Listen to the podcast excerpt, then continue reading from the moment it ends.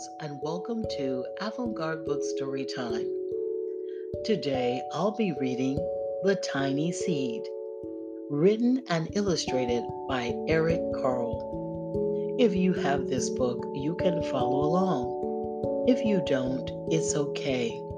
Just get in a comfortable place, get relaxed, and listen quietly to The Tiny Seed. It is autumn a strong wind is blowing. It blows flower seeds high in the air and carries them far across the land. One of the seeds is tiny.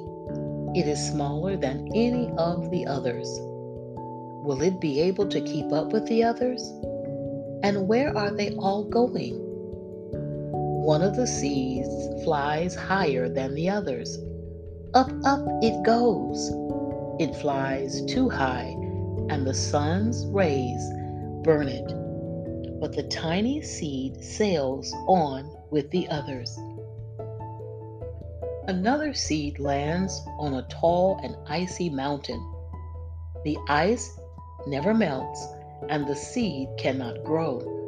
The rest of the seeds fly on, but the tiny seed does not go as fast as the others. Now they fly over the ocean. One seed falls into the water, the others sail on with the wind, but the tiny seed does not go as high as the others. One seed drifts down onto the desert. It is hot and dry, and the seed cannot grow. Now the tiny seed is flying very low, but the wind pushes it on with the others. Finally, the wind stops and the seeds fall gently down on the ground. A bird comes by and eats one seed. The tiny seed is not eaten. It is so small that the bird does not see it. Now it is winter. After their long trip, the seeds settle down. They look as if they are going to sleep in the earth. Snow falls and covers them like a soft white blanket.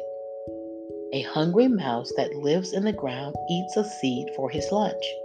But the tiny seed lies very still, and the mouse does not see it. Now it is spring. After a few months, the snow has melted. Birds fly by. The sun shines, rain falls. The seeds grow round and full they start to burst open. Now they are plants. First, they send roots down into the earth. Then their stems and leaves begin to grow up toward the sun. There is another plant that grows much faster than the new little plants. It is a big, fat weed, and it takes all the sunlight and the rain away from one of the small new plants. The tiny seed has not begun to grow yet. It will be too late. Hurry! But finally, it too starts to grow into a plant. The warm weather also brings children out to play. They too have been waiting for the springtime. One child does not see the plants as he runs along, and oh, he breaks one. Now it cannot grow anymore. The tiny plant that grew from the tiny seed is growing fast, but its neighbor grows even faster. Before the tiny plant has three leaves, the other plant has seven. And look, a bud. And now even a flower. But what is happening? First, there are footsteps, then a shadow, then a hand reaches down and breaks off the flower a boy has picked the flower to give to a friend. It is summer. Now the tiny plant from the tiny seed is all alone. It grows on and on. The sun shines on it and the rain waters it. It has many leaves. It grows taller and taller. It is taller than the people. It is taller than the trees. It is taller than the houses. And now a flower grows on it People come from far and near to look at this flower. It is the tallest flower they have ever seen. All summer long, the birds and bees and butterflies come visiting. They have never seen such a big and beautiful flower.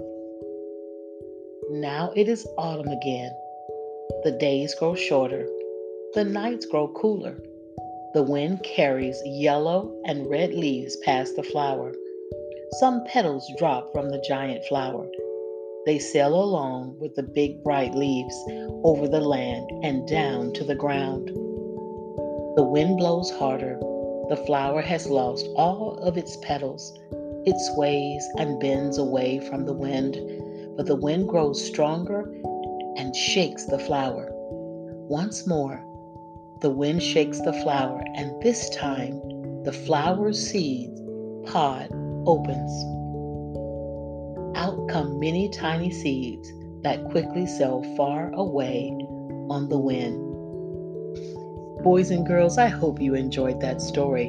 That was The Tiny Seed, written and illustrated by Eric Carle. Have a great day.